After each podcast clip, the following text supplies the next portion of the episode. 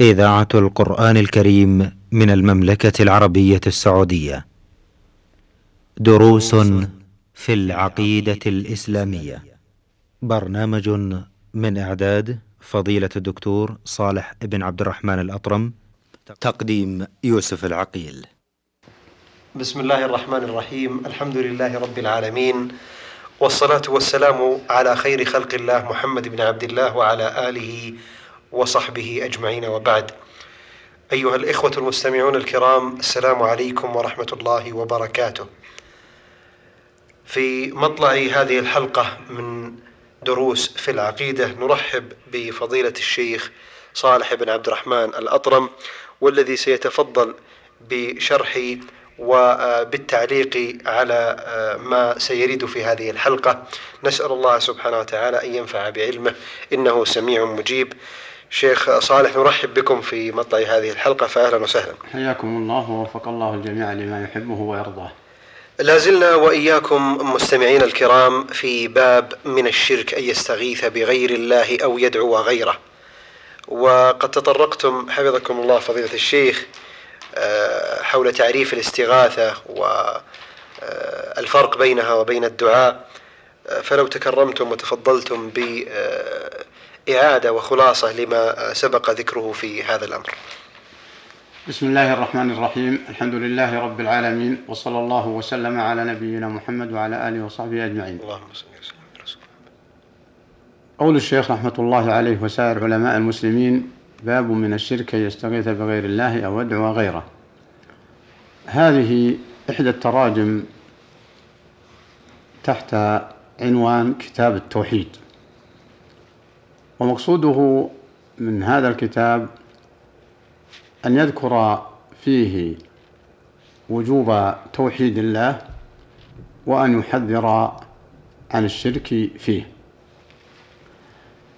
فهذه ترجمة من جملة ما يقع من الشرك بالله وهو أن يستغيث بغيره أو يدعو غيره.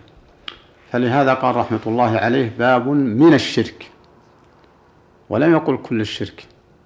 فدل على أن أن الشرك متعدد وأنواع.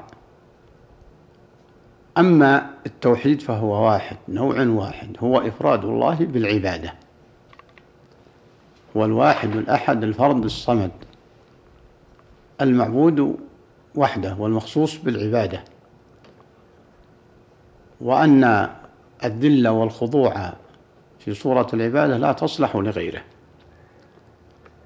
فلهذا رحمة الله عليه ساق في هذا الباب عدة أنواع من الشرك فدل على تعدد الشرك بالله ومن جملته أن يستغيث بغير الله أو يدعو غيره والاستغاثة هي أقصى ما يبذل من الطلب وأعمق علاقة بالمستغاث به. والدعاء أعم من الاستغاثة وقد يكون الدعاء استغاثة وقد يكون الدعاء غير استغاثة.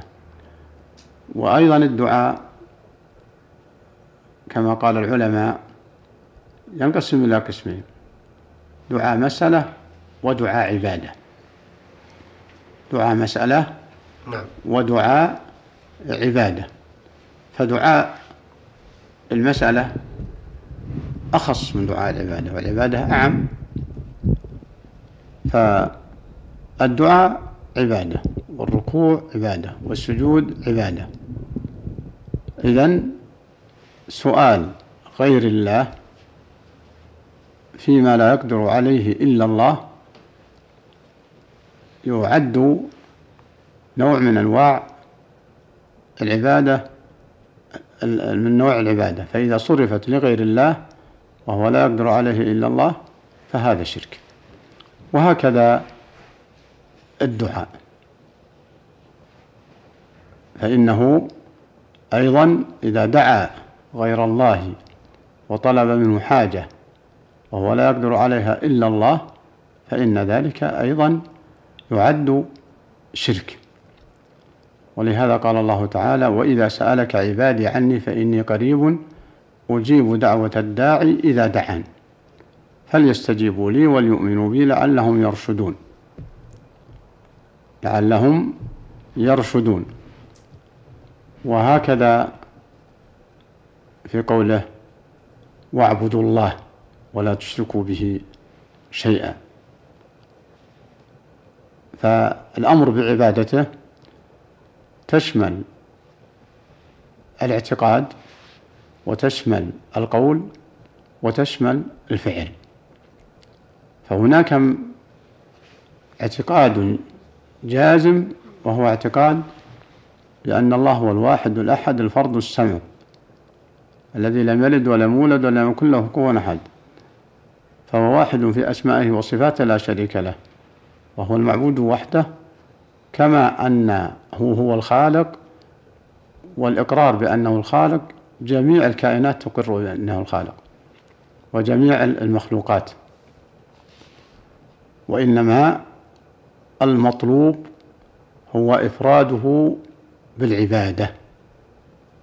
فلهذا تتبع الشيخ كثيرا من الجزئيات التي صرفها لغير الله شرك فمن جملتها الاستغاثة وهي غاية الطلب وحقيقة الطلب وحقيقة التعلق أو يدعو غيره هذا أعم.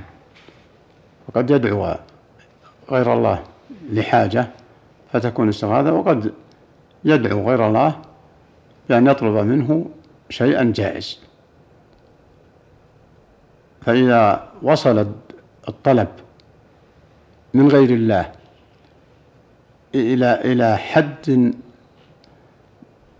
إلى حد طلب شيء لا يصلح إلا من الله صار دخل في الاستغاثة وصار شركا. فيما لا يقدر عليه فيما لا يقدر عليه إلا الله. نعم. نعم فيما لا يقدر عليه إلا الله.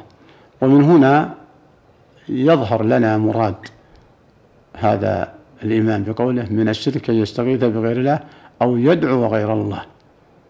نعم. نعم. بارك الله فيكم.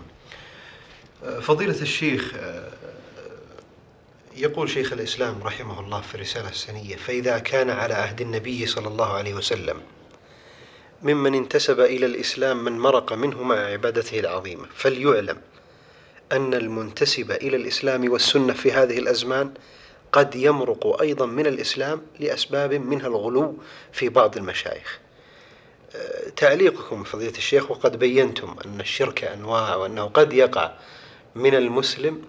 ما لا يعني يعرفه من الشرك تحذيرا لإخوتنا المسلمين الذين قد نجد من بعض عامتهم من يقع في مثل هذا الشرك؟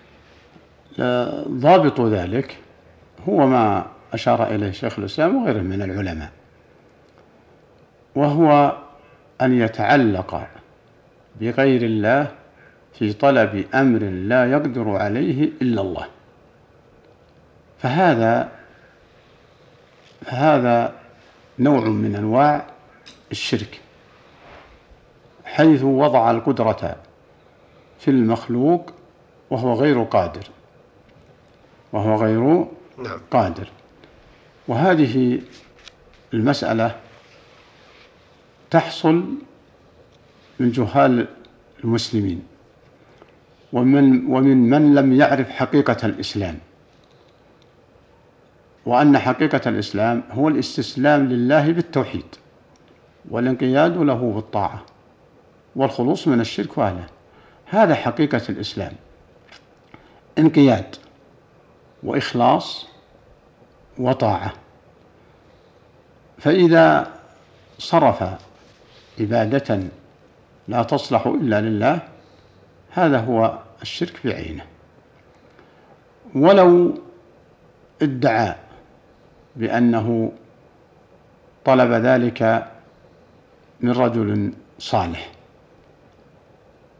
فالتوسل بالصالحين ممن يتسمون بالإسلام والتعلق بهم وإنزال الحوائج بهم والاستغاثة بهم وهم أموات ودعاء الحوائج منهم وهم أموات أو أو غائبون لا يقدرون على شيء مما طلب منهم.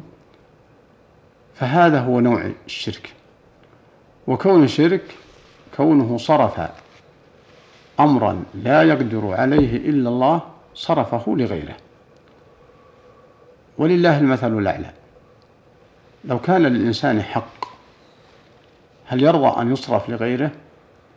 فإذا كان الإنسان لا يرضى أن يصرف حقه لغيره فالله جل وعلا أولى بأن يقدر حق قدره.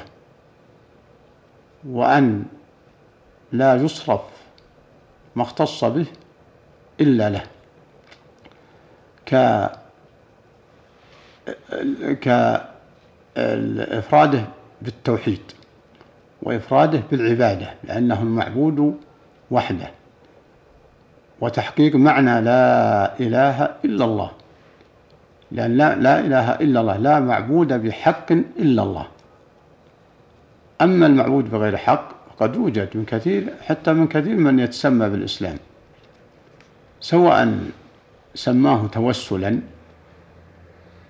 أو سماه استغاثة أو سماه استغاثة أو سماه ما شاء. فالله سبحانه وتعالى عاب على من اتخذوا الوسائط بينه وبينه. فليس بين المخلوق وبين الله وسائط. ومن اتخذ الوسائط فقد حاد عن الطريق. وقد أشرك مخلوقا في حق مع الله في حقه. ومن هنا تتضح لنا معنى هذه الترجمة العظيمة من الشرك أن يستغيث بغير الله أو يدعو غيره. معناه فيما لا يقدر عليه إلا الله. أما ما كان يقدر عليه المخلوق فلا مانع أن تطلب منه المساعدة على أساس أنه لديه القدرة. وأيضا حتى في صيغة الطلب لا بد من التأدب في اللفظ. فتقول نطلب من الله ثم منك هذه المساعدة التي تقدر عليها. ثم منك. فلا تقل نطلب من الله ومنك. نعم. لأن الواو تسوي ما بعدها في درجة من قبلها. ولا درجة مع الله. لا درجة للمخلوق مع الله. فمن تحقيق التوحيد هو انتقاء الألفاظ التي تبعد الشرك بالله. الشرك بالله. وهذا ما جاء به الرسول عليه الصلاة والسلام. اللهم صل وسلم. وهذا ما فسرت به لا إله إلا الله. فالصالحون والأولياء لا ينفعون شيء. ومن دعاهم وطلب منهم أن يقضوا حاجاته فهو كمن دعا حجرا أو شجر أو شجر لأنهم أموات. ولو استطاعوا أن ينفعوا أنفسهم لا ردوا عنهم الموت ولما رضوا أن يدفنوا تحت التراب. وإنما الصالحون ينفعون بسبب ما يبذلونه من علمهم في حياتهم. نعم. وبسبب ما يستطيعون تغييره من المنكرات في حياتهم. فنتنبه لمثل هذه البلية. وكما أنه لا يجوز دعائهم لا يجوز أن يستشفع بهم. أن يستشفع بهم. تطلب الشفاعة منهم. أن تطلب الشفاعة منهم. نعم. وهم أموات. نعم. وهم أموات. وهذا ما عابه الله على الجاهلية وهذا ما وقع في دعوة الرسل. وقالوا والذين اتخذوا من دونه ما نعبدهم إلا ليقربونا إلى الله زلفى. ويقول الله ويقولون هؤلاء شفعاؤنا عند الله. فنهوا عن ذلك. فنهوا عن ذلك. نعم. فليس في أيدي الصلحاء أو العلماء أو الرؤساء أو أي مخلوق إلا ما يبذله من النفع بالطريقة الشرعية في حياته. وليس بيد الميت أي نفع إلا إن خلف أمرا شرعيا ينتفع به فهو نفع كونه سبب لا بكونه ينفع مباشرة بعد موته. فليتق الله من يتسمى بالإسلام وليتأمل ما جاء في القرآن وليتأمل ما عابه على الجاهلية والذين اتخذوا من دونه أولياء ما نعبدهم إلا ليقربونا إلى الله زلفى. ويقولون هؤلاء ويقولون هؤلاء ويقولون هؤلاء شفعاؤنا عند الله. فهم يعترفون بأن الله القادر الحي القادر ولكن يجعل الوسائل. والله عاب عليهم هذا. فليتق الله من يتسمى بالإسلام. ولهذا المسلم الذي يعمل هذا العمل هذا يعد مبتدعا وحائدا. ولربما يخرج إلى الكفر من حيث لا يشعر. وأما الكفار الأساس الذين هم أساسهم كفر هؤلاء يقول ويقال لهم قولوا لا إله إلا الله. ومعنى لا إله إلا الله واضح. لما عرف الم... لما دعاهم الرسول عليه الصلاة والسلام يقول قولوا لا إله إلا الله عرف معناها المشركون. فقالوا أجعل الآلهة إله واحد؟ إن هذا لشيء عجاب. فلا إله إلا الله ترفض عبادة ما سوى الله. ومن العبادة الدعاء. ومن العبادة الدعاء أو الاستغاثة. والاستغاثة. نعم. الدعاء والاستغاثة. دعاء غير الله فيما يقدر عليه الله. والاستغاثة أي أي طلب حاجة من غير الله فيما لا يقدر عليه إلا الله. وهذا وهذه الترجمة يشير بها إلى ما قد يحصل من جهلة المنتسبين للإسلام في دعائهم الصالحين. نعم. بارك الله فيكم وفي علمكم فضيلة الشيخ ونفع بكم. إخوتنا المستمعين الكرام إلى هنا نصل وإياكم إلى ختام هذه الحلقة من برنامج دروس في العقيدة. ونشكر في ختامها فضيلة الشيخ صالح بن عبد الرحمن الأطرم عضو هيئة كبار العلماء والذي تفضل بالتعليق وشرح ما تضمنه هذا الباب. لنا لقاء بإذن الله تعالى متجدد في الأسبوع القادم. حتى ذلكم الحين مستمعين الكرام نستودعكم الله والسلام عليكم ورحمة الله وبركاته. دروس في العقيدة الإسلامية. برنامج من إعداد فضيلة الدكتور صالح بن عبد الرحمن الأطرم. تقديم يوسف العقيل.